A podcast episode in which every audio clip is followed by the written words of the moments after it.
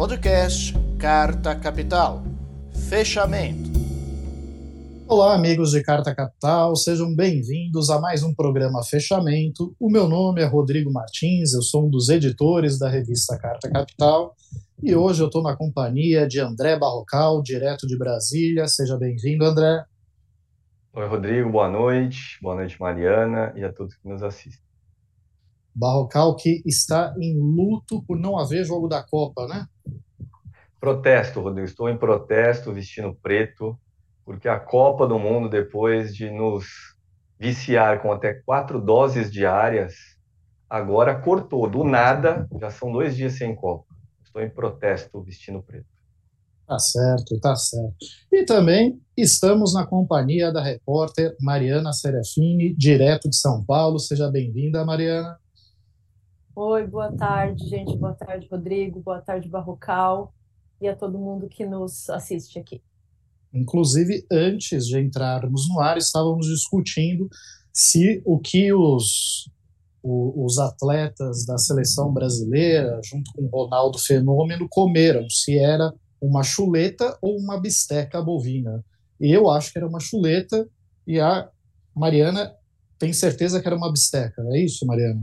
É, porque filha de gaúcho, então de onde eu venho, chuleta chama bisteca. Não passava de um bistecão aquilo lá.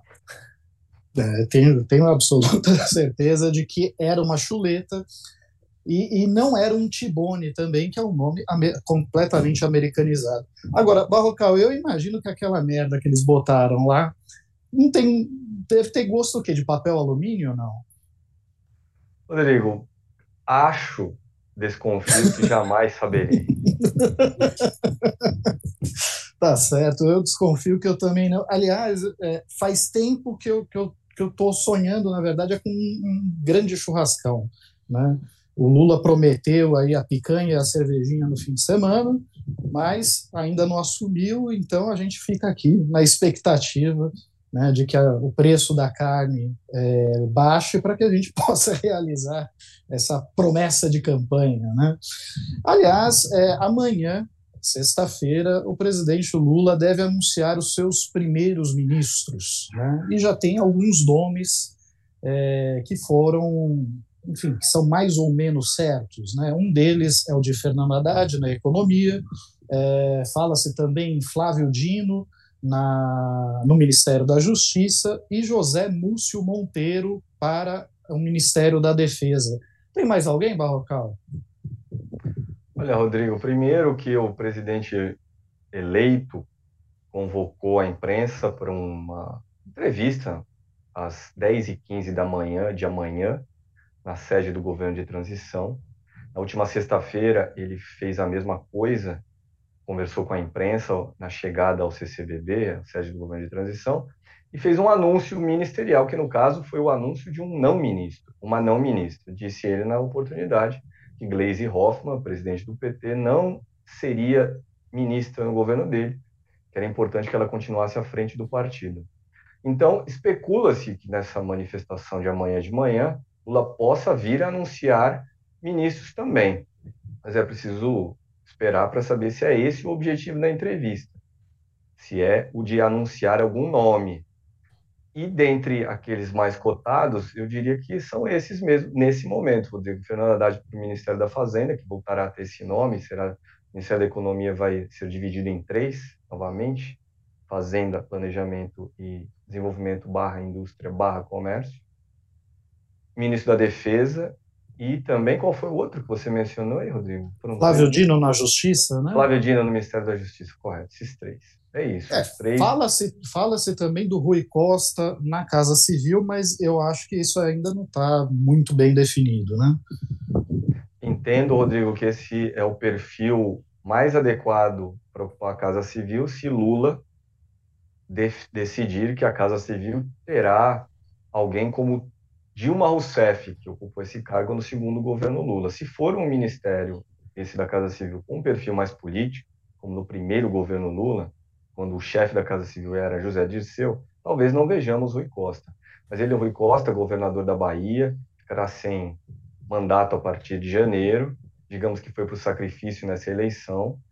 Foi o Estado, o da Bahia, que deu uma, a maior diferença em números absolutos de votos entre Lula e Bolsonaro, foram 3 milhões e 700 mil votos a favor de Lula, a mais do que Bolsonaro na Bahia.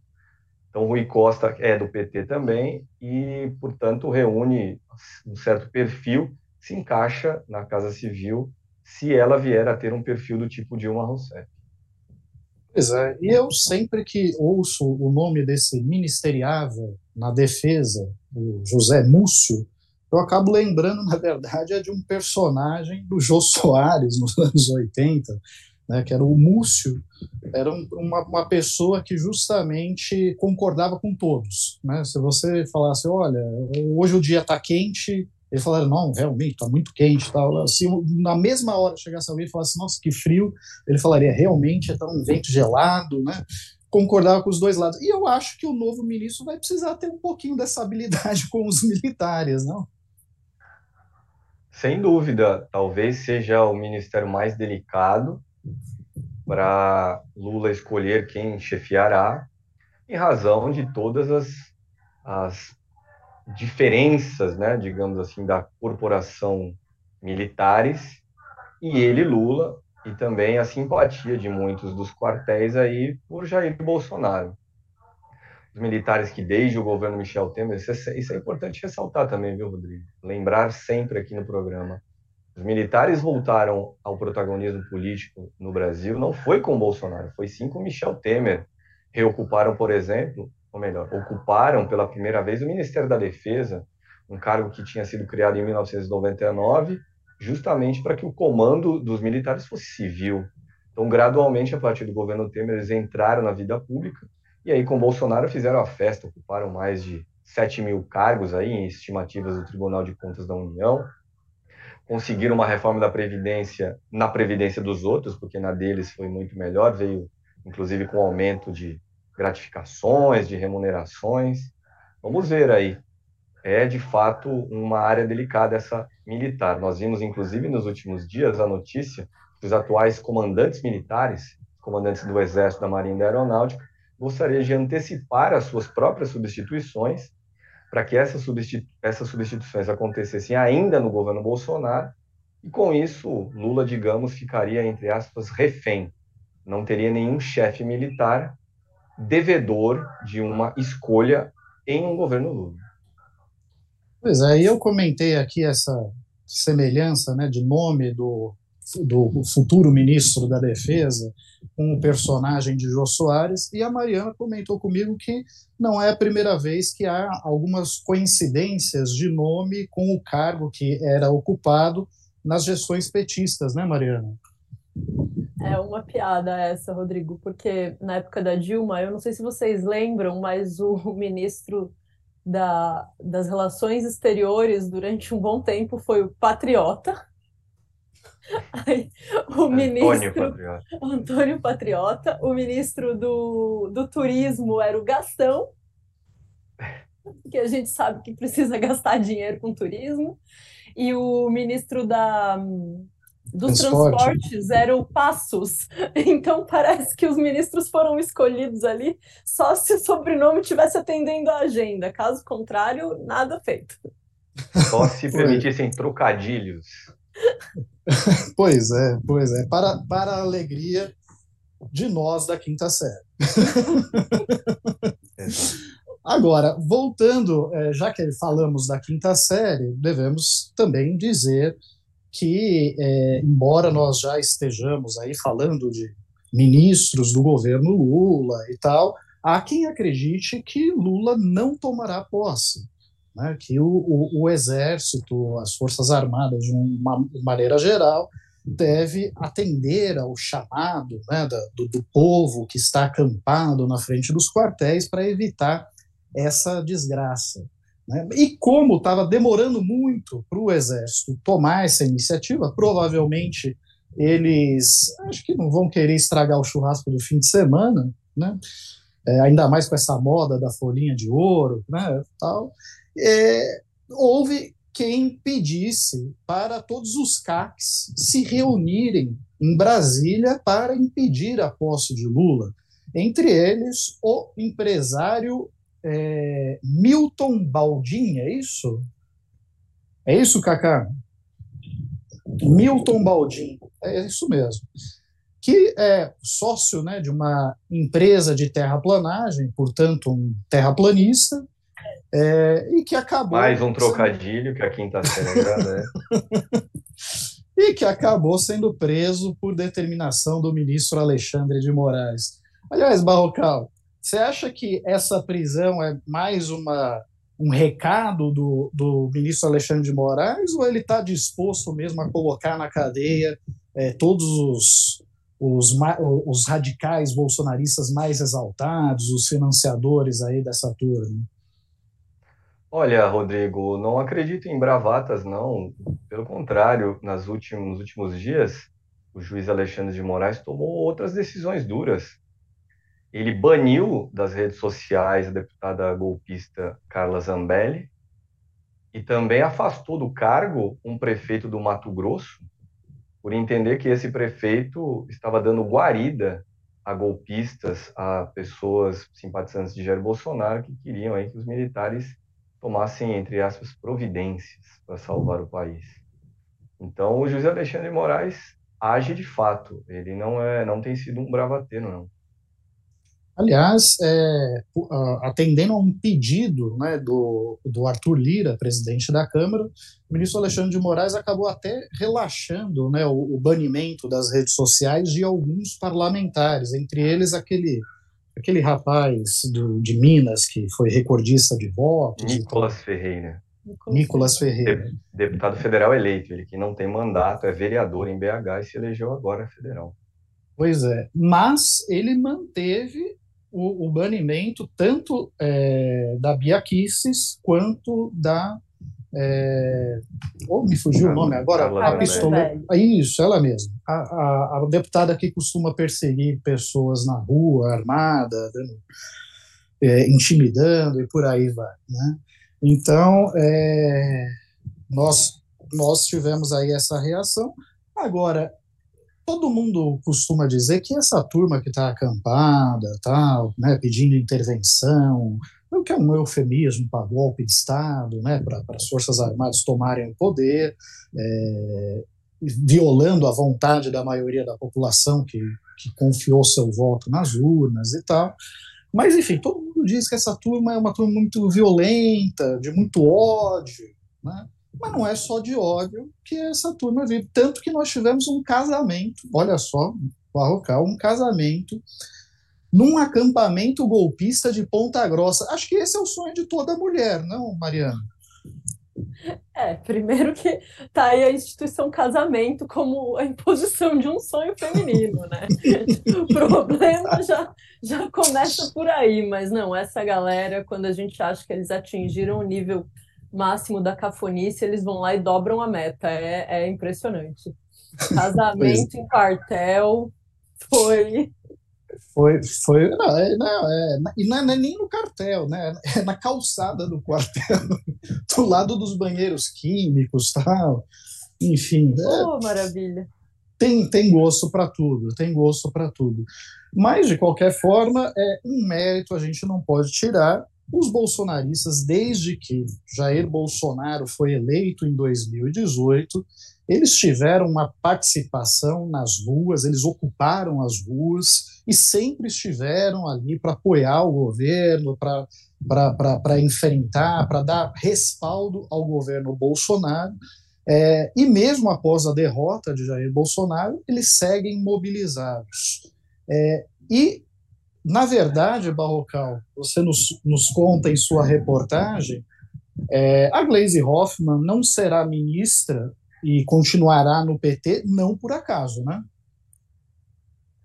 Verdade, Rodrigo. Tem parte da explicação tem a ver com esse fator ruas, né? Você apontou agora, os bolsonaristas aprende, a, a extrema direita brasileira aprendeu a, a militar nas ruas, também nas redes sociais, aprendeu a militar, a ser militante, e muita gente no lulismo, muita gente no PT entende que será preciso manter um estado permanente de enfrentamento com essa extrema direita e, portanto, de ocupar as ruas, de ter o povo nas ruas também, em defesa de Lula e seu governo. Os movimentos sociais gostariam que Gleisi Hoffmann fosse a ministra responsável no futuro governo pela relação deles com Lula.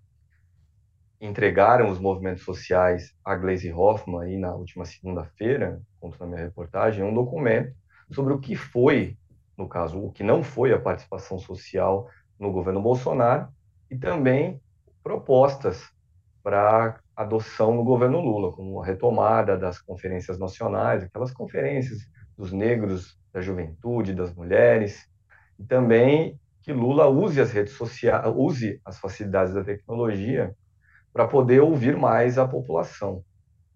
Que Isso não foi um, um, papel já, já usado, quer dizer, já desempenhado pelo Gilberto Carvalho? Em governos anteriores? De, sim, Rodrigo. O canal Gilberto Carvalho, ele foi o principal interlocutor dos governos de Lula e Dilma com os movimentos sociais. E ele, Gilberto Carvalho, tem agora, também mostra na minha reportagem, uma visão preocupada sobre o que vai ser o governo Lula. Ele defende esse estado permanente aí de mobilização social a favor do futuro presidente, defende que Lula converse uma vez por semana com representantes da população em geral, do povão, para explicar do ponto de vista dele, Lula, o que acontece no país para, em resumo, para politizar as pessoas. É, e os movimentos sociais queriam agora, retomo o que eu dizia antes sobre Gleisi Hoffmann, queriam que ela, Gleisi Hoffmann, fosse esse Gilberto Carvalho no, no novo governo Lula. Mas o presidente eleito tem outros planos para Gleisi e anunciou, como eu até abordei aqui no início do programa, numa entrevista na sexta-feira da semana passada, que Lula não, que ela, Gleisi, não será ministra. Lula quer que ela permaneça no comando do PT. E a explicação e tem algumas razões para isso. O mandato dela à frente do partido termina no ano no final do ano que vem. Não seria bom tirá-la de cena agora e abrir uma disputa interna no partido logo no primeiro ano de Lula na presidência, uma disputa interna pelo poder. E Lula espera que ela também consiga manter exatamente a interlocução com os movimentos sociais. Aqui uma comentário, uma observação curiosa. Se ao mesmo tempo os movimentos viam em Gleisi Hoffmann a interlocutora ideal para estar no governo em nome deles, como vai ficar sem Gleisi no, no governo a uma situação, por exemplo, em que os movimentos queiram pressionar Lula em favor de alguma decisão? Vão recorrer a ela? Ela vai verbalizar publicamente algum tipo de crítica ao governo? Situação delicada que se vê aí pela frente. Mas Encerro por aqui, Rodrigo. Não vou detalhar muito mais a minha reportagem, até para que as pessoas tenham aí curiosidade de ler esse texto. Sim, sim, vale muito a pena. Convido a todos a ler a edição impressa de Carta Capital, que chega às bancas, começa a circular nessa sexta-feira, já está nas bancas de todo o país no sábado, né, e os assinantes é, têm disponível no site da Carta Capital já a partir de amanhã é, todo o conteúdo estará é, disponível. A reportagem de capa ela é assinada pelo Carlos Drummond, que é o nosso editor de economia, é, que fala um pouco sobre é, a re reconfiguração da Petrobras. Né?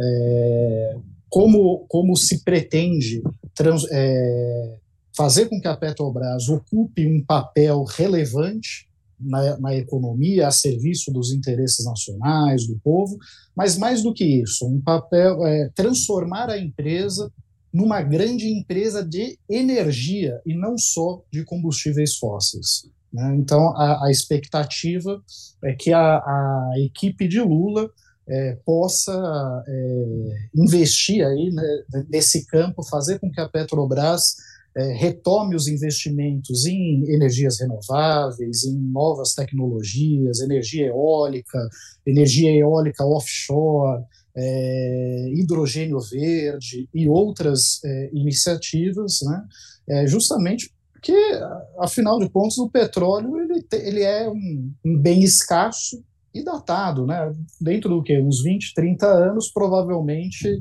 é, os carros elétricos e, e, outros dispositivos vão, vão estar tá substituindo esses automóveis de combustível fóssil, né, Barrocal? É, Rodrigo, o futuro é esse. Resta saber exatamente quanto tempo vai levar para esse futuro chegar, para que o petróleo perca muito do valor que tem hoje. E no, a partir do governo, governo Temer, a Petrobras foi desidratada. Ela, a, a Petrobras ela tinha, ela ao longo dos governos do PT ganhou um gigantismo e também até uma oportunidade de atuar não só, no, não só na extração de petróleo, mas também na produção de derivados, que no caso são a gasolina, o gás de cozinha, o óleo diesel, mas também de biocombustíveis, né? O, o, biocombustível mesmo, agora me foge o nome eu queria mencionar aqui. Mas a partir então do governo Temer, ela foi desidratada para se tornar progressivamente só uma empresa que tira petróleo do, da terra ou do fundo do mar e fazer a festa dos seus acionistas privados com um caminhão de lucros anuais. E essa realidade de uma Petrobras enxuta e ultra lucrativa, mas restrita à produção de petróleo, ficou muito evidente no governo Bolsonaro. O governo Lula pretende dar outro perfil para a empresa, e aí certamente nós vamos ver algum tipo de queda de braço desse novo governo com os acionistas privados, em sua maioria são estrangeiros, cerca de 40% a 45% das ações da Petrobras são vendidas hoje na Bolsa de Nova York. Vai ser uma guerra para essa pretensão lulista de dar ultra cara para a Petrobras. Pois é. Lembrando que o Brasil ele é autossuficiente em petróleo cru, né, no óleo bruto extraído, no caso do Brasil, do, do fundo do mar, é, mas não é autossuficiente ainda em derivados de petróleo, como o Barrocal mencionou, que são esses diversos combustíveis derivados de petróleo. É, hum. caminhava para isso, porque os governos Lula e Dilma investiram na expansão das refinarias, é, mas isso não só, esse projeto não só foi abortado, como na verdade várias dessas refinarias foram privatizadas. Uma delas, inclusive, vai ser entregue agora, no fim do ano, é, em Manaus, salvo engano. Né? Então, é, evidentemente, quando eu falo que o, o, o, plano é transformar a Petrobras em uma grande empresa de energia e não só petróleo, é, eu, é, isso é paralelamente à exploração do petróleo, que ainda vai durar pelo menos duas ou três décadas. É, e, e, e, um dos objetivos também é esse: fazer com que é, a, a, Petrobras volte a refinar né, é, petróleo e produzir combustíveis para assegurar a autossuficiência do Brasil também em gasolina, diesel e outros, e outros derivados. Vale Uma reportagem. Rodrigo, Oi? perdão.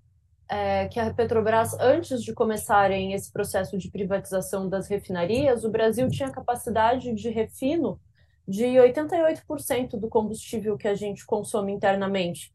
E tendo essa capacidade de refino, a gente tinha poder de compra para compensar esses 12% que faltavam. Mas nos últimos anos foram privatizadas oito refinarias, foram entregues ao, ao, ao mercado privado, e uma delas, que era a nossa maior refinaria, Landolfo Alves, na Bahia, que foi privatizada também esse ano, que refinava 17% de tudo que a gente produz internamente. Então, nesses cinco anos de, de Temer e Bolsonaro, seis que a gente retrocedeu 50, uma das coisas que a gente perdeu muito capacidade de fazer foi refinar petróleo, combustível bruto. A gente conseguia fazer isso antes. Exato.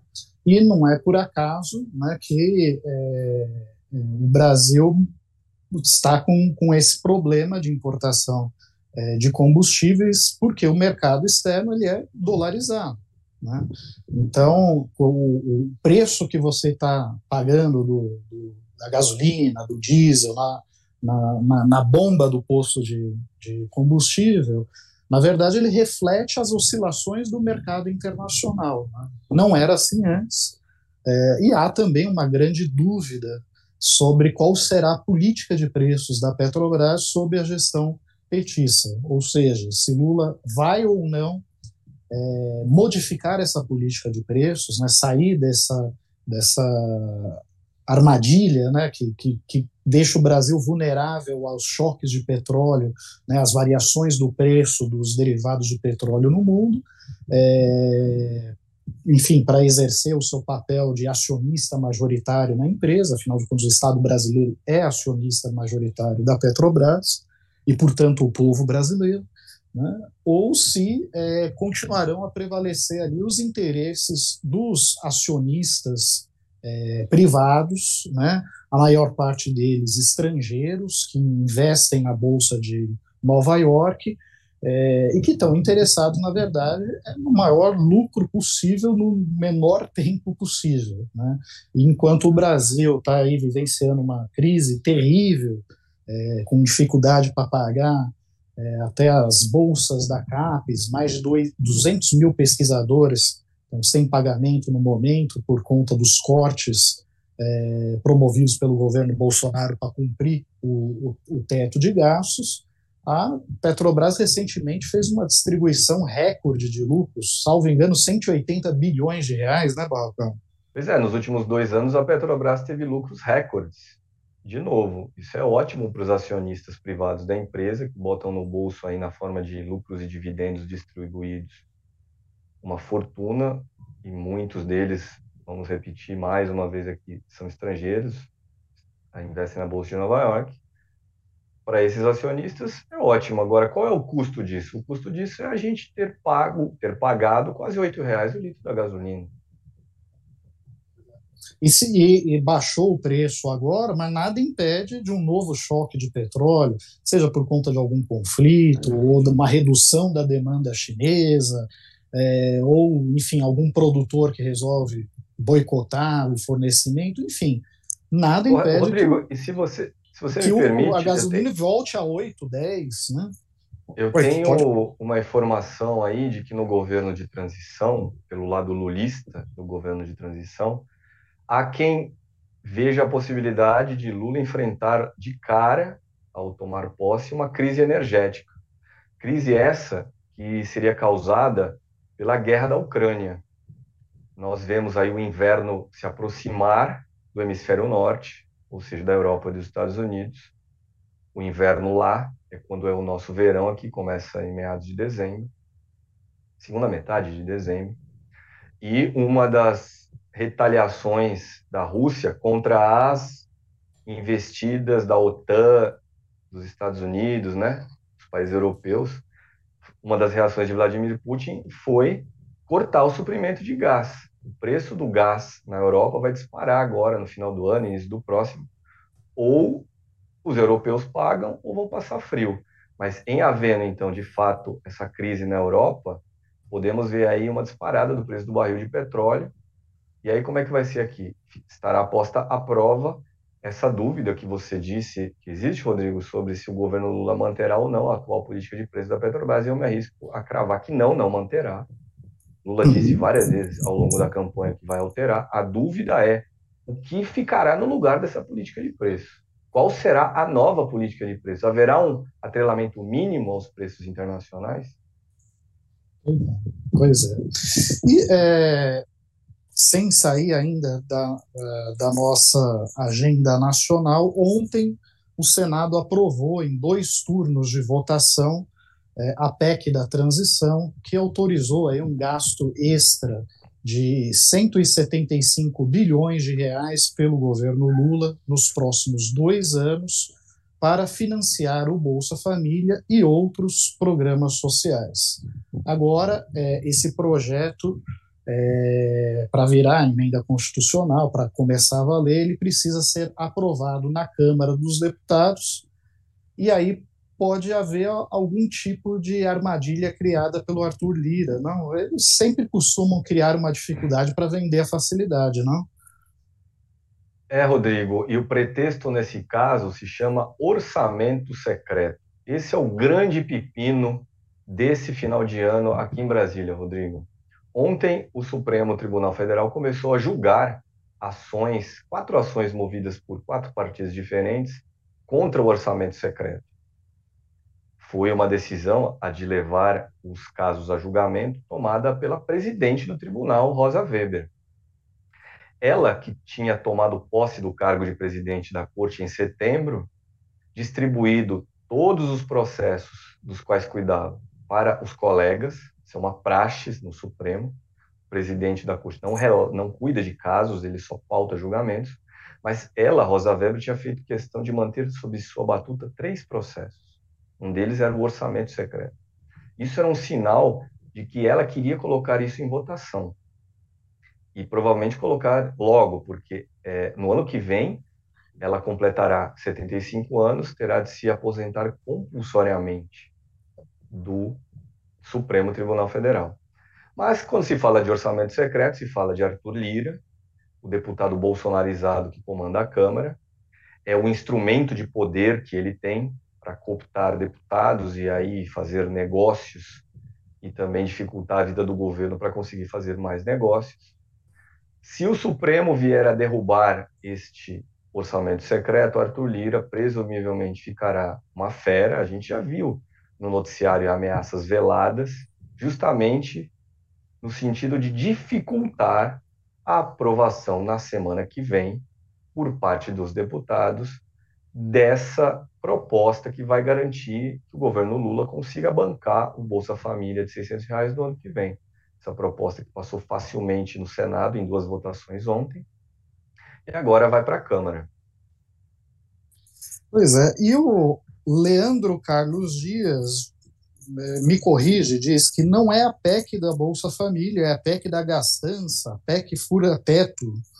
Eu imagino que o Leandro deva ser algum grande investidor da Bolsa de Valores ou comprou um títulos patriota. da dívida pública, né? porque afinal de contas ele está verbalizando aí a, a, né, a voz do mercado financeiro. Só eles têm interesse, de fato, né, que o Brasil se mantenha preso a essa agenda do teto de gastos. Né? O que é o teto de gastos? É o congelamento de todos os gastos públicos. O governo não pode aumentar nada, é, exceto pela correção da inflação. Não importa se a economia volte a crescer ou não. Né?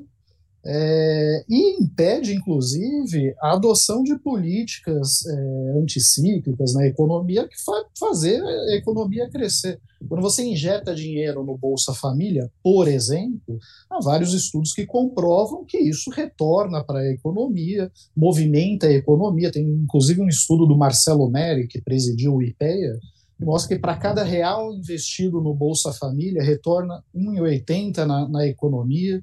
Né? Isso é, é, movimenta a economia local e é, também é, volta em termos de arrecadação. O problema é que assim a turma sempre olha do ponto nessa visão fiscalista restrita, né? sempre olha na, na, na ponta dos gastos e nunca na ponta da arrecadação. Mas é possível aumentar a arrecadação. Se você estimula a economia, ela volta a crescer, você aumenta a arrecadação. Se você taxa né, os setores é, é, da elite brasileira que hoje não pagam imposto ou pagam muito pouco imposto, né, você pode aumentar a arrecadação e acabar compensando um gasto maior em proveito da maior parte da sociedade brasileira, né, Balcão? E três observações aqui que eu faço, Rodrigo, adicionalmente. Primeira, o governo Bolsonaro, ao longo de quatro anos, também recorreu em alguns momentos a uma, algum tipo de fura-teto para cumprir. Quase 800 bilhões, né? Pois é, alguns cálculos apontam esse número. É, formas de furar o teto para honrar aí necessidades é, políticas e mesmo econômicas, promessas de Bolsonaro. Segundo, a segunda observação é que o próprio presidente da República, durante a eleição, disse que manteria os 600 reais no ano que vem, apesar de a proposta de orçamento do ano que vem, enviada em agosto pelo ministro Paulo Guedes ao Congresso, prever 400 reais. O Bolsa Família, que ainda chama Auxílio Brasil, voltaria para 400 reais. Como é que Bolsonaro pagaria 600 reais sem furar o teto? Qual seria um milagre? Ou ele não cumpriria a palavra e o Bolsa Família voltaria para 400 reais? E a terceira observação, Rodrigo, é que nos últimos dias o IBGE, um órgão federal que calcula oficialmente certas estatísticas do Brasil, informou que no ano de 2021 tivemos um número recorde de pobres no país em uma década, 62 milhões de brasileiros. 62 milhões de brasileiros na pobreza no fim de 2021. E isso representa quase 30% da população brasileira. Eu, inclusive, essa semana eu conversei com a ex-ministra Tereza Campelo, é, e ela, e ela estava comentando justamente assim sobre, sobre o absurdo que é a reação do mercado é, nesse sentido. Né? É, ah, é um absurdo gastar acima do teto. Mas não é um absurdo cortar a bolsa de pesquisador da CAPES. 200 mil pesquisadores estão sem receber bolsa. E não é bolsa na babesca, não. Né? Um, um, um estudante de mestrado ganha em torno de R$ 1.500. Um estudante de doutorado, um pesquisador de doutorado, ganha em torno de R$ 2.200. Isso, pelo menos, eram os valores pagos pelo CNPq. Acho que é, talvez a CAPES pague um pouquinho mais, ou um pouquinho menos. Né? Aí o mercado acha normal. Você viu o mercado reagir diante, diante de, de, desse colapso nas contas públicas, Mariana? Alguma reação, algum abalo na, na, na, no dólar, na bolsa de valores, porque, porque o Bolsonaro não está honrando os compromissos, os contratos na educação? Não, e é surreal que o teto ele foi instalado que em 2017, 2018, foi no governo Temer. Já não era uma proposta razoável você manter congelados uh, os, os investimentos num país durante 20 anos.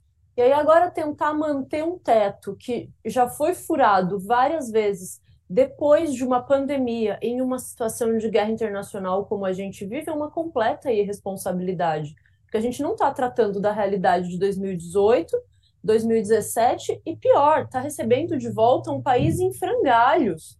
Não é só na educação, onde agora aconteceram os gastos, os cortes no, no pagamento de bolsas, é, é um desinvestimento em muitas áreas, na saúde, na educação, desenvolvimento social. Então, o teto realmente é algo que precisa ser revisto de uma forma geral. Não dá para ficar todo ano a gente tentando manobrar, fazer um puxadinho no teto. O teto não não está funcionando. E o, o mercado a gente sempre tem que pensar em quem que é o mercado, né? Quando a gente fala ah, o que o mercado não gostou, quem que é essa turma?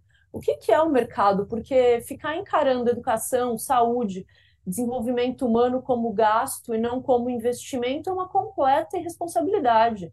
Ou a gente espera que o país avance.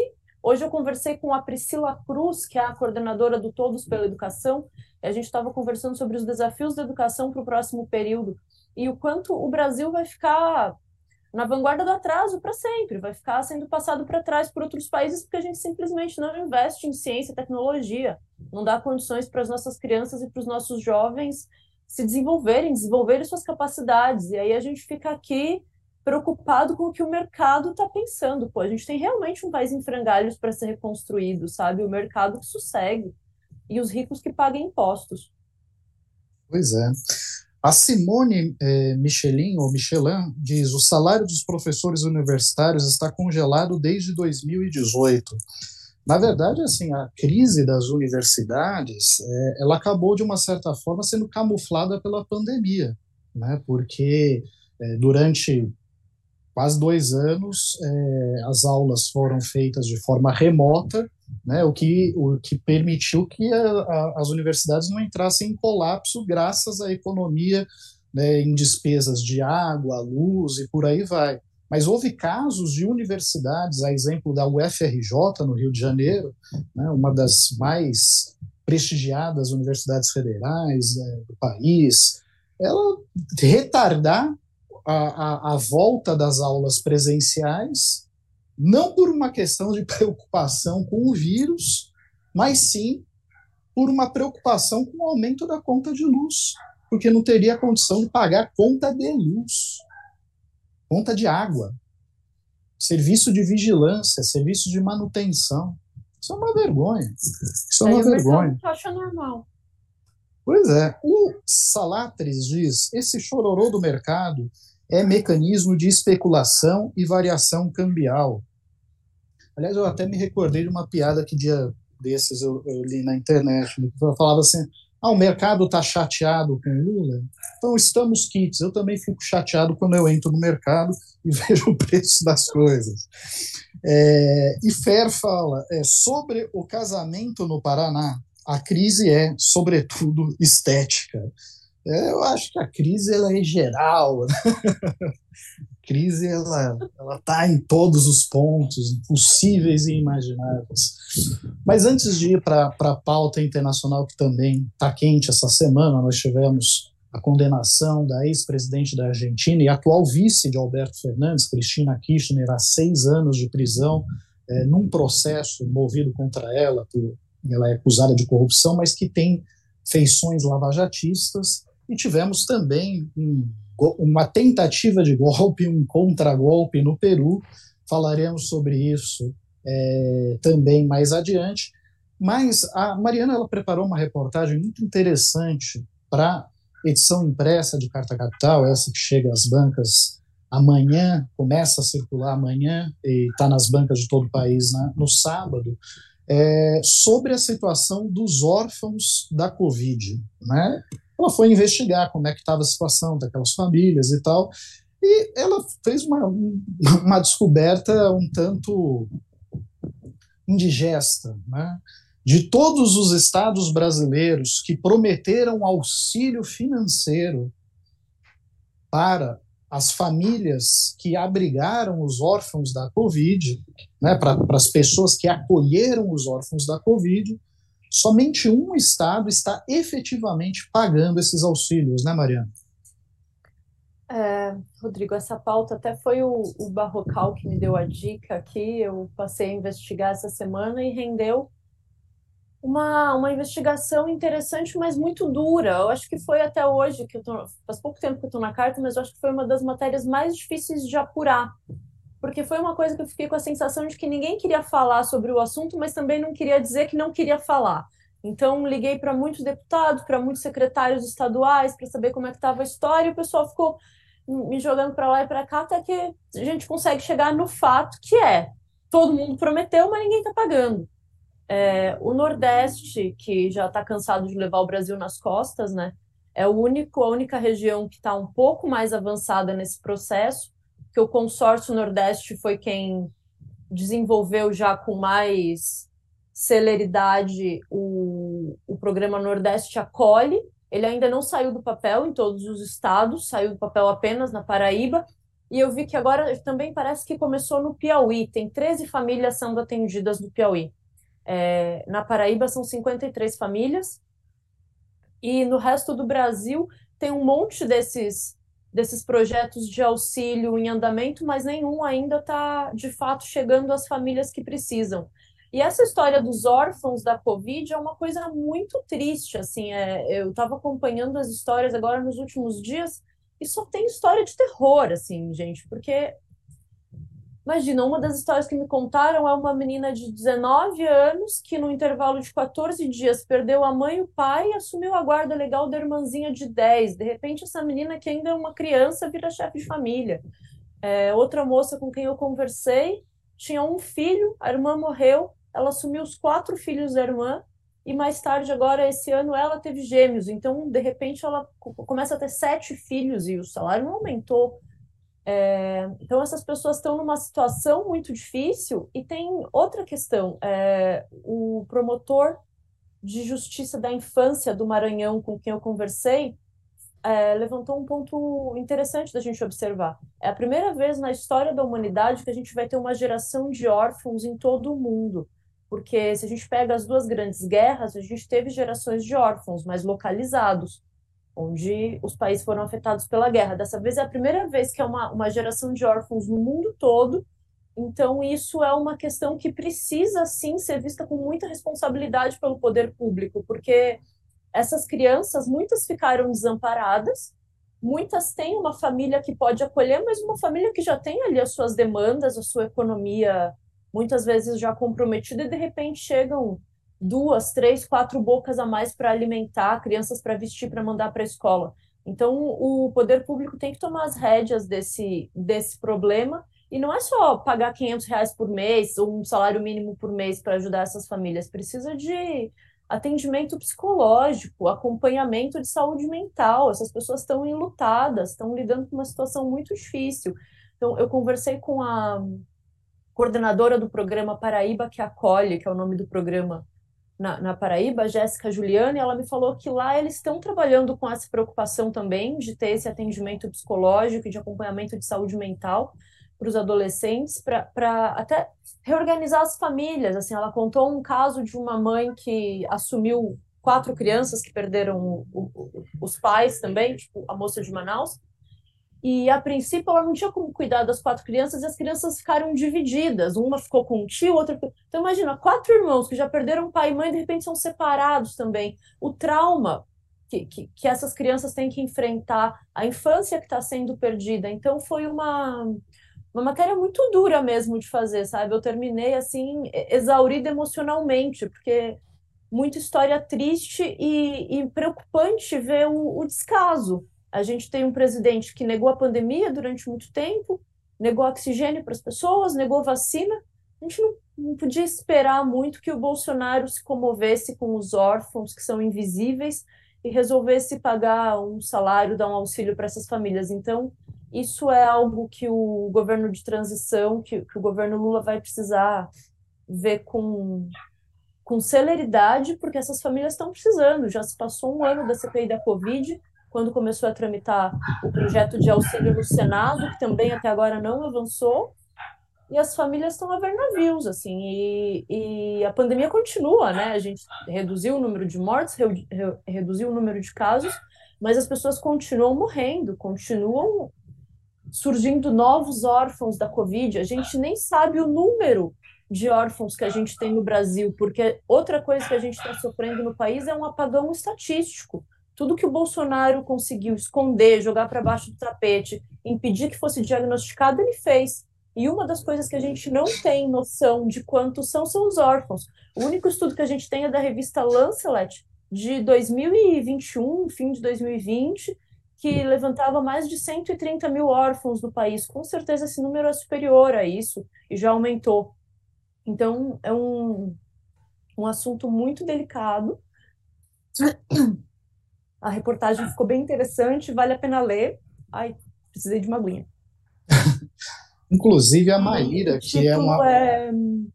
Que, inclusive, desculpa, a Maíra, que é a, a, a personagem que ela menciona, né, é, que precisou ali, acolher os filhos da irmã falecida tal, ela era enfermeira, ela é, é enfermeira, na verdade, atuou em Manaus no auge da crise do oxigênio, chegou a dar um depoimento extremamente comovente na CPI da Covid, relatando a, a história dela, e foi, sobretudo, a partir do relato dela que começaram a surgir esses vários projetos de lei para oferecer algum tipo de auxílio financeiro às famílias que acolheram os órfãos da, da, da Covid.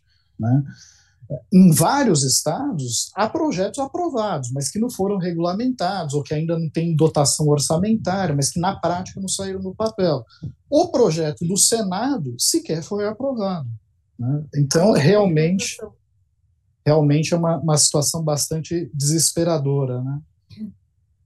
Não, é, é uma situação horrível, assim. O, e outra coisa interessante sobre a Maíra, que é a, a moça que foi a personagem da matéria, ela era uma enfermeira que lidava com o nascimento de crianças. E, de repente, ela começou a atender pessoas morrendo de Covid num nível industrial de morte.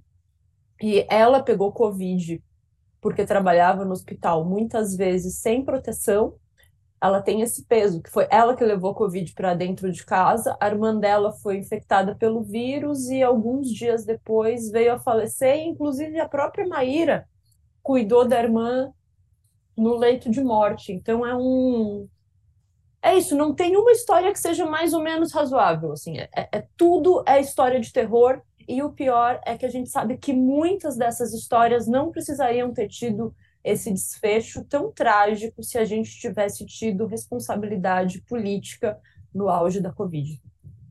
Pois é. E é, é, essas histórias de terror a gente tem, inclusive, nos comentários aqui do nosso chat. A Valdirene Toder diz: Não gosto nem de ouvir falar de Covid. Quase morri, perdi marido, primos, primas, tios, tias, amigos, conhecidos, etc.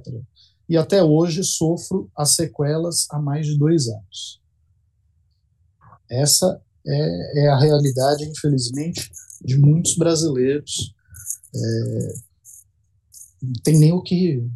Eu não sei nem como dimensionar a sua dor, Valdir, sinceramente. Sinceramente. É, o senador fez aqui uma pergunta, mas eu vou deixar essa pergunta, senador, mais para o final aqui do programa, porque tem dois assuntos que a gente precisa comentar. Né? Um é é a condenação da ex-presidente e atual vice-presidente da Argentina, Cristina Kirchner, a seis anos de prisão né, por, um, por casos de corrupção. É, ela teve a sentença anunciada na terça-feira, terça-feira não, quarta, agora me fugiu, eu tô, tô perdido aqui, não.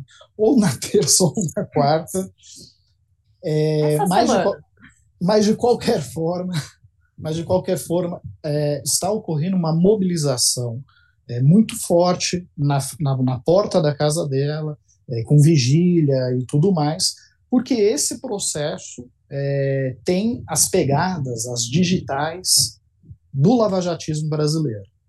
Né? E de fato tem, tem muita coisa esquisita. Né? A postura, a forma como os promotores vão à mídia para falar do caso, como juízes vão à mídia para falar do caso, se reúnem secretamente em converscotes. Né? É, é, a, a, o próprio Ministério Público chegou a pedir 12 anos de prisão, exatamente para ser o mesmo número de anos que foi é, a Argentina foi governada tanto pela Cristina Kirchner como pelo seu marido Néstor Kirchner né? É, e há uma coisa muito estranhíssima, que é a inabilitação política dela para todo sempre. Né? Então, realmente, é um, é um, um, um projeto, um, um, processo que tem aí o DNA, as pegadas né, do lavajatismo brasileiro é, e causa um, certo espanto. A Cristina Kirchner, ela própria, é, disse que no início ela achava que isso se tratava de um caso de lawfare, né? ou seja, de, do uso né, da, do sistema judicial para fazer uma perseguição política semelhante ao que aconteceu com o ex-presidente Lula no Brasil. E agora, segundo as suas palavras, ela está convencida de que, na verdade, existe uma máfia judicial na Argentina. É, é um caso bem singular mesmo, né, Barrocão? Esse é um caso que tem uma implicação política grande, porque no ano que vem, 2023, a Argentina terá eleição presidencial. O atual presidente, Alberto Fernandes, é um presidente impopular em razão da situação econômica do país, do custo de vida. Ele ganhou a eleição de Maurício Macri em 2019 justamente por causa do tema econômico mas não foi capaz de melhorar a vida das pessoas na Argentina e hoje dificilmente teria condição de fazer o seu sucessor ou concorrer à reeleição. E Cristina Kirchner, a vice-presidente, poderia ser candidata também, mas essa condenação afeta os direitos políticos dela. E mesmo que ela, Cristina, consiga suspender essa perda dos direitos políticos e eventualmente concorrer na eleição, vai ser, evidentemente, essa condenação um fato bastante explorado contra ela durante a campanha, pelos adversários, pela própria imprensa. É uma condenação decorrente de uma acusação de que no governo dela e, do, e no governo do marido também, Néstor Kirchner, já falecido, um certo empresário de nome Lázaro Baez, um empresário amigo do casal, teria ganhado muito dinheiro e ganhado de forma ilícita. E o que a Cristina Kirchner diz, e ela falou isso numa entrevista para um jornal brasileiro, a Folha de São Paulo, na última segunda-feira, véspera da condenação, é que o juiz persegue ela e isso ficou caracterizado no seguinte fato: esses mesmos acontecimentos já tinham sido examinados por esse juiz de nome Julian Ercolini lá atrás no passado e o juiz se declarou incompetente para examinar o caso. Não viu ali motivo para levá-lo esse caso adiante. Mas não adotou a mesma postura quando a acusação chegou a ele, tendo sido formulada pelo Ministério Público durante o governo Macri. Então, ela diz isso. O juiz foi um juiz suspeito, no meu caso, um juiz parcial, um juiz que me perseguiu. E ela diz também, Rodrigo, você abordou de certa forma isso, que hoje em dia na América Latina, não é de agora, 2022, aliás, mas há alguns anos na América Latina, as togas substituíram os tanques para dar golpe em governantes de esquerda. Essa é basicamente a linha de defesa dela. Curioso, ou melhor, interessante notar aqui que Gleisi Hoffmann, presidente do PT, e Lula, o presidente eleito, se manifestaram publicamente em solidariedade a Cristina Kirchner. De certa forma, assinaram embaixo tudo que a vice-presidente argentina disse a respeito de perseguição judicial e lawfare. Pois é. E se Lula prestou solidariedade a Cristina Kirchner, o mesmo não ocorreu com o agora ex-presidente do Peru, é, Pedro Castilho, né, que tentou um golpe de Estado, fracassou, porque ninguém acatou as ordens dele, e em ato contínuo o Congresso, né, o parlamento peruano, acabou aprovando um pedido de impeachment contra ele. Ele teve o mandato cassado e a vice acabou assumindo é, a presidência do Peru e o próprio Castilho foi preso, né, que é o, o, o, que deve ser feito com, com, todo, do, com todo golpista. Eu sinto que assim setores da esquerda ficam ressentidos em, em qualificar dessa forma é, que houve um golpe por parte do Castilho, porque a oposição peruana, de fato, não vale muita coisa, e estava impedindo, de fato, o, o Castilho de governar. Ele não conseguia aprovar nada no parlamento. Né? Agora, sinceramente, não há como qualificar de outra forma o que o, o Castilho fez porque ele não se contentou em simplesmente virar e falar: não, está dissolvido o Congresso. Olha, veja bem, está dissolvido o Congresso. Né? Ele implantou um estado de exceção, interferiu em cortes, botou toque de recolher. Quer dizer, é o conjunto completo de uma ditadura, não, Mariana? É, o Peru é um país interessante de observar na América Latina porque tem muita crise política nesse sentido. Né? Nos últimos anos, nenhum presidente terminou o mandato. É, o último presidente a terminar o mandato, acho que foi o Ollanta É, depois, o país entrou numa crise e muitos presidentes ou foram depostos ou pediram ou, ou renunciaram. E o Castilho, ele começou, ele já assumiu com uma postura um pouco estranha, né? Ele é essa esquerda conservadora, parecida com talvez com o López Obrador, presidente do México, que também é, é essa esquerda conservadora. É, outro presidente que aí de extrema direita que tentou que dissolveu o Congresso e implantou uma ditadura teve sucesso no Peru nos anos 90 foi o Fujimori, né? Que hoje está preso. É, foi condenado, foi o único presidente do país que foi condenado por crime de lesa humanidade. Fujimori que tentou, tentou não, que conseguiu esterilizar à força mais de 500 mil mulheres indígenas para impedir o nascimento de crianças indígenas, para reduzir o nascimento de crianças indígenas, para embranquecer o Peru. Então ele está preso até hoje por esse crime e por ter sido um ditador.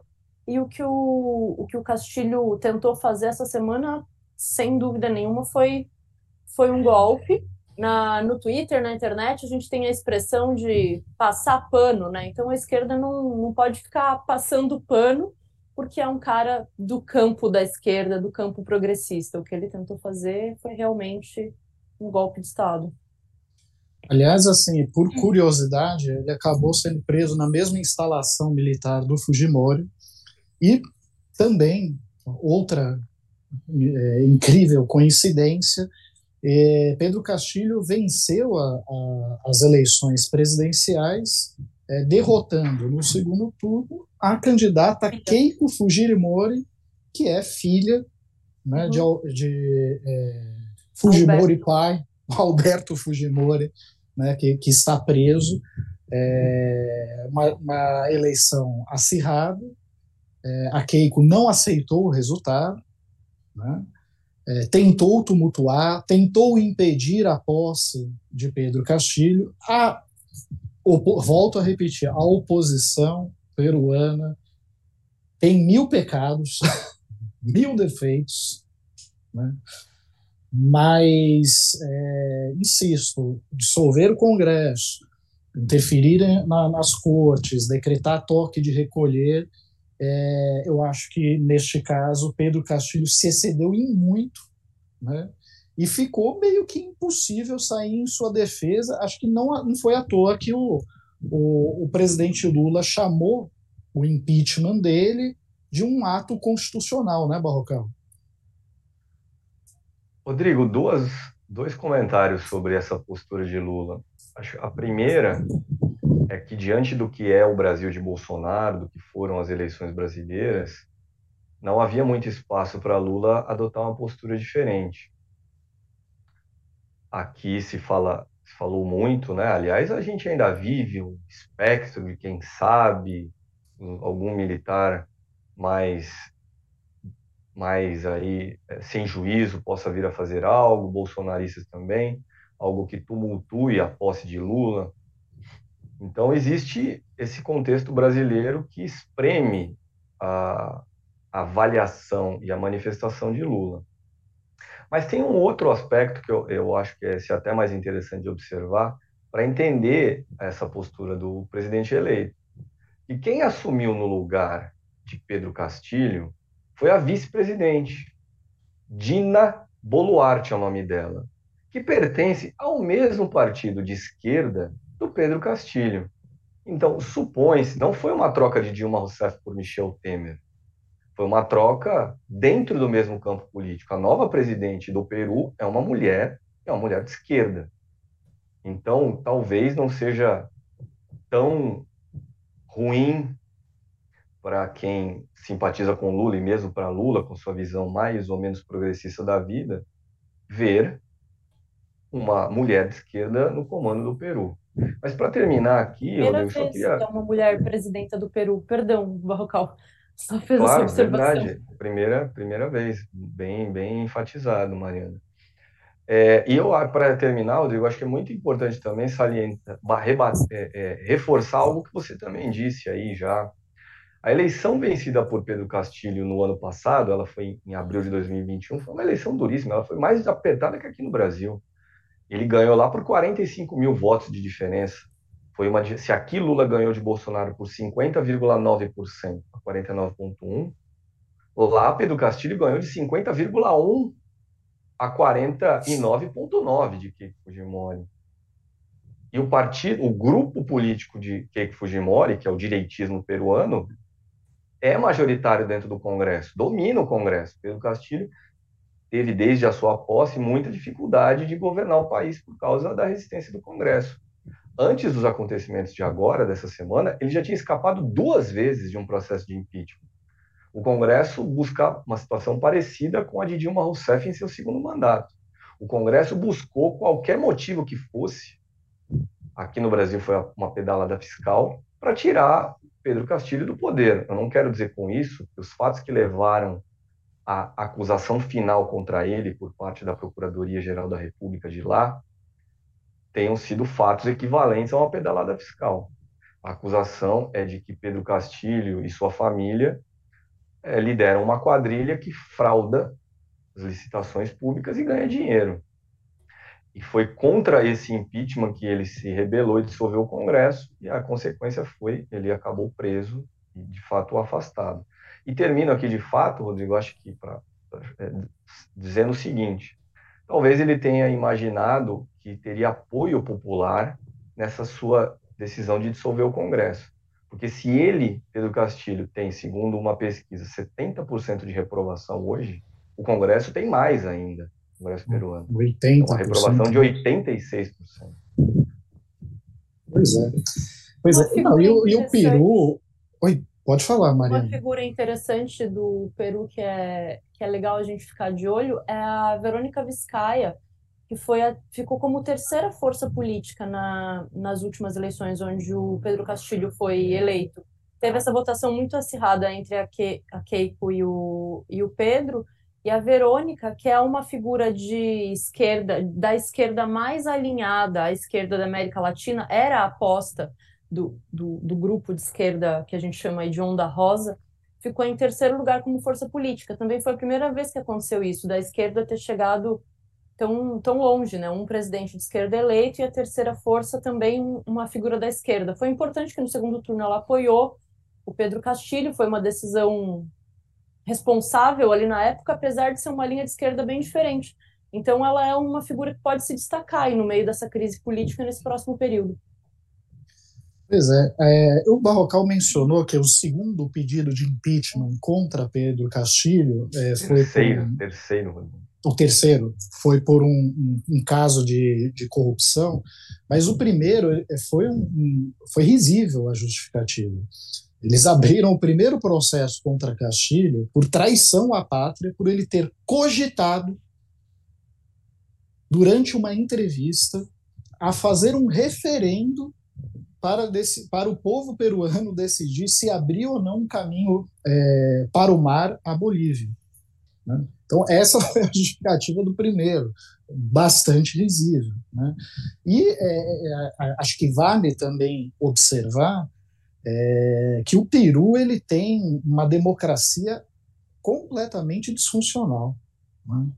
Ontem eu acabei acessando o, o, site do jornal La República, lá e eu, eu, assim, eu tive que dar risada do editorial deles, porque eles falavam que o episódio todo do contragolpe, né, do, contra o Castilho, havia mostrado a força das instituições democráticas no país. Gente, em seis anos, em seis anos, o Peru teve seis presidentes. Nenhum presidente consegue governar. É eleito, mas chega no parlamento, qualquer um pode apresentar um pedido de vacância, que é como eles chamam o, o, um processo de vacância, que é como eles chamam o impeachment por lá, é, e, e faz seus arranjos ali e a coisa fica impossível, inadministrável. Né? Então, de fato, se não houver uma reforma política, que é, acho que, uma das intenções da nova presidente do Peru, é, a situação vai continuar disfuncional por lá, né, Barrocal? Rodrigo, o governo Bolsonaro ele deixa várias heranças malditas. Nós temos visto o governo de transição aí diariamente anunciar desastres em áreas específicas do Estado brasileiro. Um dia é saúde, outro dia é educação, outro dia é o meio ambiente. Mas eu entendo que há um outro legado maldito deixado pelo capitão Jair Bolsonaro, que é esse legado de apostar tudo nas tais instituições, Congresso, Supremo Tribunal Federal particularmente, para enfrentar um presidente da República do qual não se gosta. Isso nos impede de pensar sobre a própria natureza das instituições do Brasil. E na América, isso vale para a América Latina. Vamos ficar no caso peruano. O, o, editorial desse jornal que você se referiu saúda a força das instituições peruanas. Verdade. O Congresso é forte e o Judiciário é forte. O presidente da República não é. O presidente da República, que mais que a população mais pobre, que os partidos de esquerda têm mais condição de, de alcançar, mais condição de alcançar a presidência, de fazer maioria, por exemplo, no Congresso. Aqui no Brasil, Lula foi eleito, mas o presidente da Câmara, Arthur Lira, disse várias vezes ao longo da campanha que o Congresso continuaria de centro-direita e reformista. Vai ser um, um desafio para Lula governar com uma agenda mais ou menos de centro-centro-esquerda diante desse parlamento que é de direita. E o Supremo Tribunal Federal, esse que a gente muitas vezes enaltece pelas decisões duras contra Bolsonaro, é um, é um Supremo que, por exemplo, decidiu aí recentemente proibir a lei do piso salarial da enfermagem. É o Supremo que recentemente, é o mesmo Supremo que recentemente decidiu permitir que contribuições previdenciárias dos trabalhadores no período anterior a 1994 fossem levadas em conta na hora de calcular as aposentadorias dessas pessoas, mas decidiu por 6 a 5. Cinco juízes dos 11 do Supremo ficaram contra isso. Ficaram contra. Eu deixo essas reflexões aí para as pessoas pensarem sobre a natureza das nossas instituições, do nosso establishment. Pois é. Na verdade, também é quase o mesmo Supremo que chancelou o golpe de Estado contra Dilma Rousseff, né, porque analisou o processo e silenciou-se diante do fato de inexistir um crime de responsabilidade, é, no caso dela, o que veio a ser confessado pelo ministro é, Barroso recentemente. Ele falou que ele não, não identificou crime algum por parte de Dilma, né? Ou seja, o julgamento de Dilma foi puramente político, sendo que a Constituição exige né, que para haver um impeachment precisa existir um crime de responsabilidade. Não havia. Inventou-se a, a justificativa das pedaladas fiscais. É o mesmo Supremo que ficou totalmente acovardado né, quando, quando Lula foi nomeado ministro da Casa Civil de Dilma e é, Moro fez o que fez, né, vazando um diálogo dele com a presidente da República, gravado fora do período autorizado judicialmente, né, e que veio por determinação de um ministro do Supremo a anular a indicação dele naquele momento que ele poderia atuar para tentar impedir o impeachment de Dilma Rousseff. É o mesmo Supremo que depois impediu Lula de concorrer, de disputar as eleições de 2018, contrariando uma recomendação do Conselho de Direitos Humanos das Nações Unidas, que achou que, apesar de Lula responder ao processo como não havia o trânsito em julgado da sentença condenatória, ele poderia sim se candidatar à presidência da República, e esse não foi o entendimento do Supremo Tribunal Federal. Rodrigo, só, Mas, desculpa, me permita aí um. Nesse claro. caso da candidatura proibida de Lula em 2018, foi o Tribunal Superior Eleitoral, que, aliás, é formado, tem sete ministros, é verdade. sendo três deles do Três Supremo. deles do Supremo, daí a confusão. E o, líder dessa proibição foi um dos juízes que pertence ao Supremo, Luiz Roberto Barroso. Era ele o relator da da, do registro da chapa de Lula como candidato a presidente em 2018. Vejam só, a coincidência, o mesmo ministro que dia, dia desse confessou que Dilma não havia cometido crime algum. É, é surpreendente. Aliás, bom, vamos encerrar aqui porque avançamos um pouco o nosso horário. Eu tinha prometido ao senador fazer uma pergunta para você, Barrocal.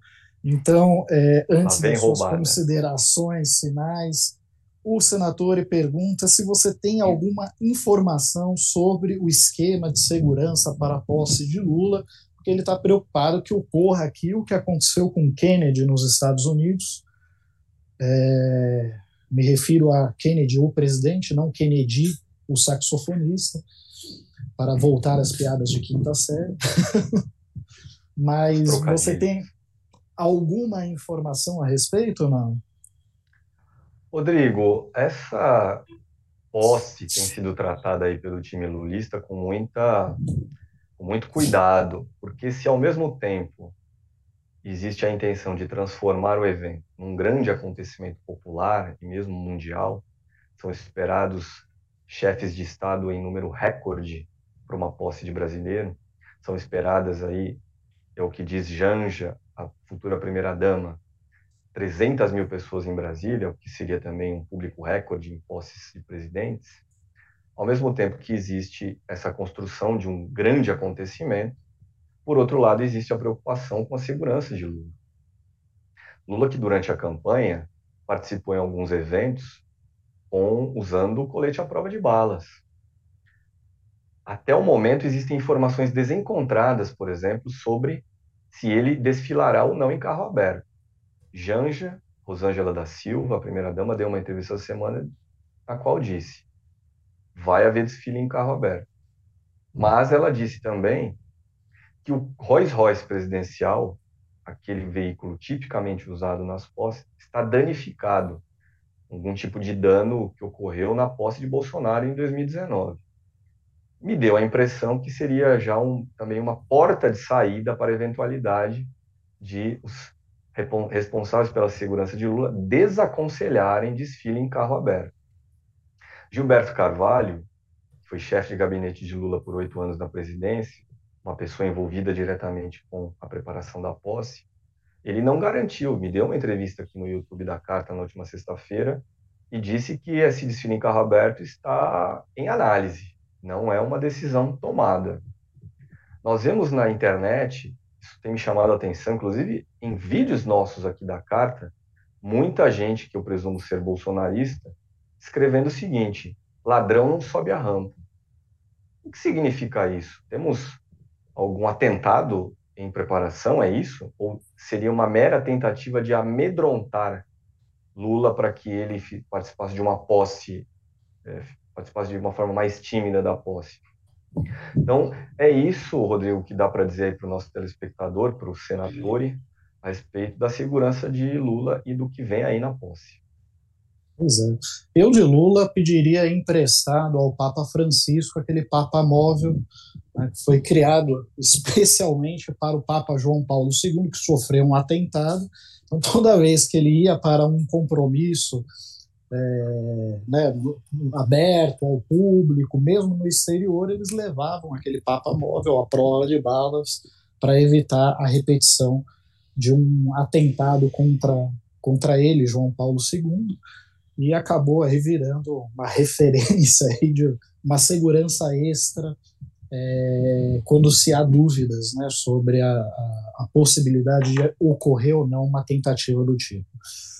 Barrocal, qual é o seu convidado amanhã no Poder em Pauta e qual é a sua observação final no nosso programa?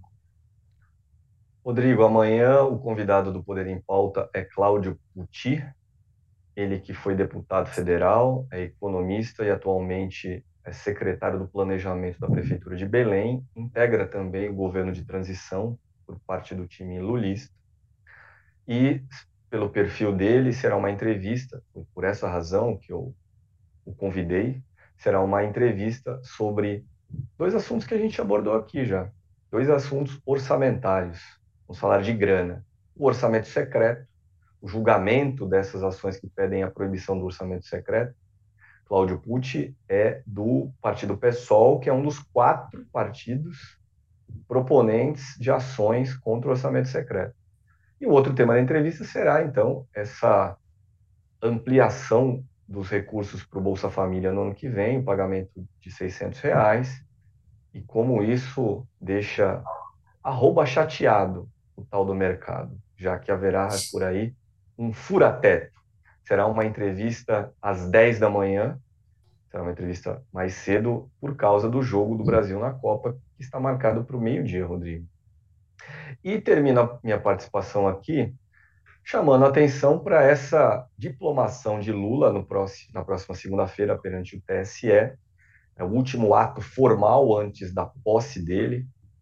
É lá no dia 12 de outubro, no dia 12 de dezembro, no Tribunal Superior Eleitoral, que Lula será definitivamente considerado vencedor da eleição de outubro, e a expectativa, alimentada pelo próprio presidente eleito, é que, encerrada essa etapa formal, nós vamos nós possamos começar a ver o anúncio dos futuros ministros do novo governo. Tá certo, Barrocal.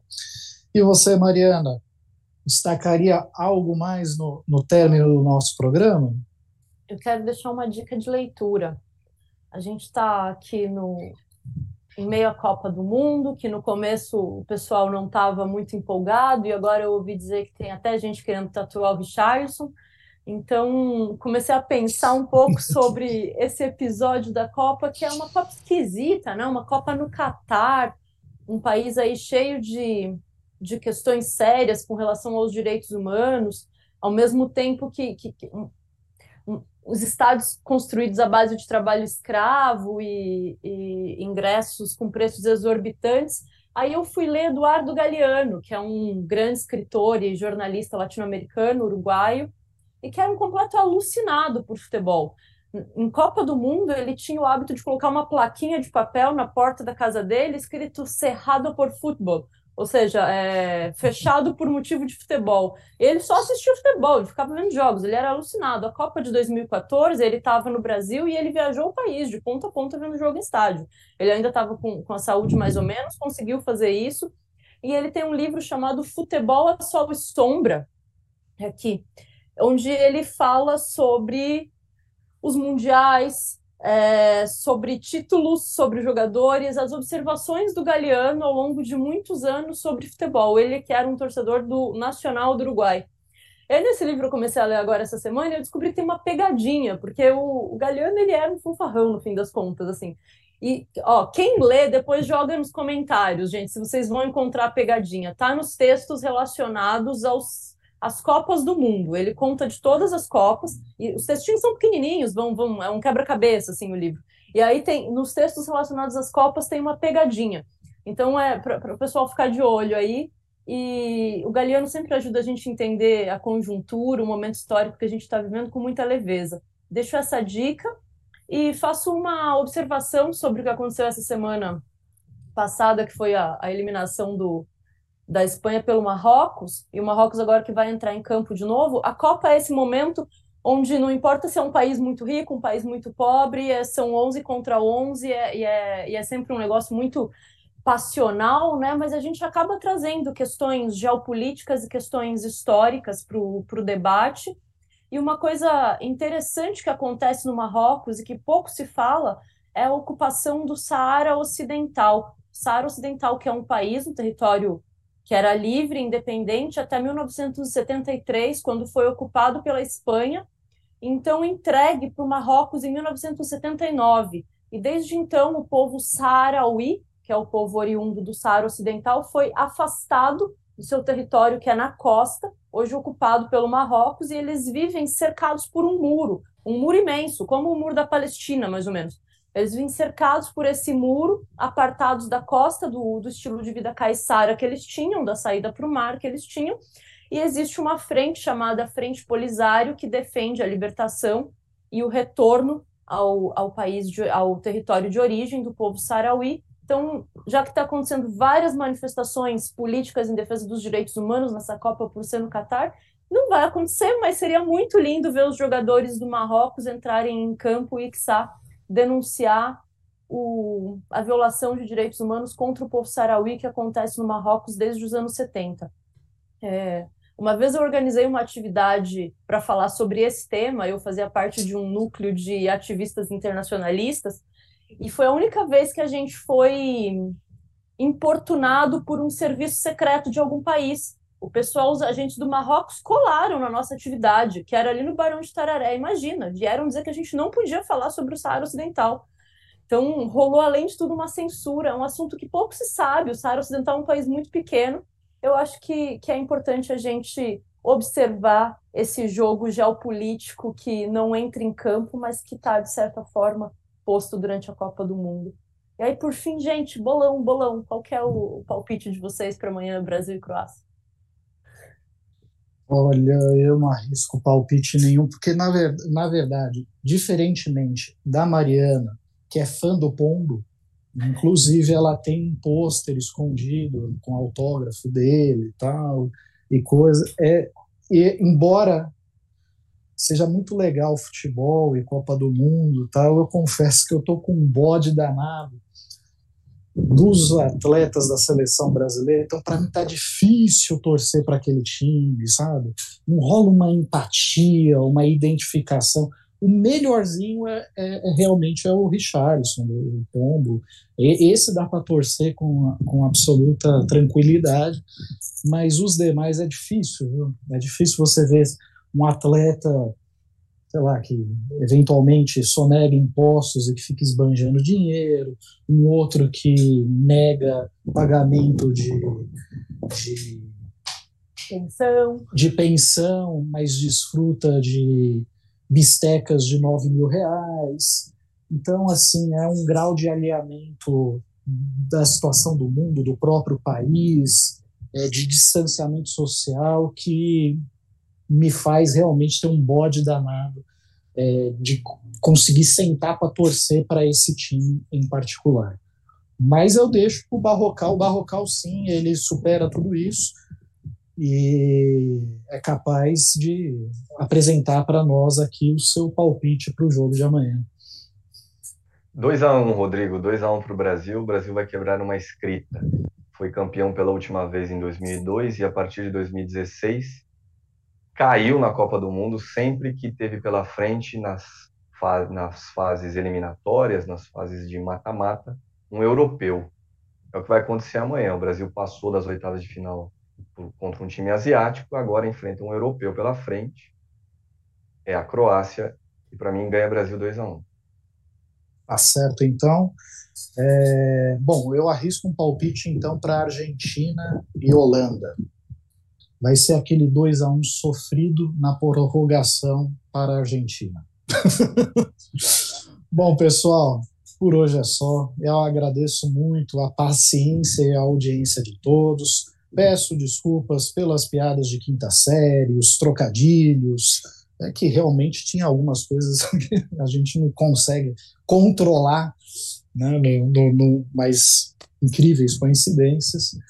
É, e aproveito para pedir para vocês, é, se gostarem desse vídeo, curtirem, compartilhar, se inscrever no nosso canal, assinar a revista Carta Capital. Tem várias opções disponíveis, uma delas certamente pode caber no seu bolso.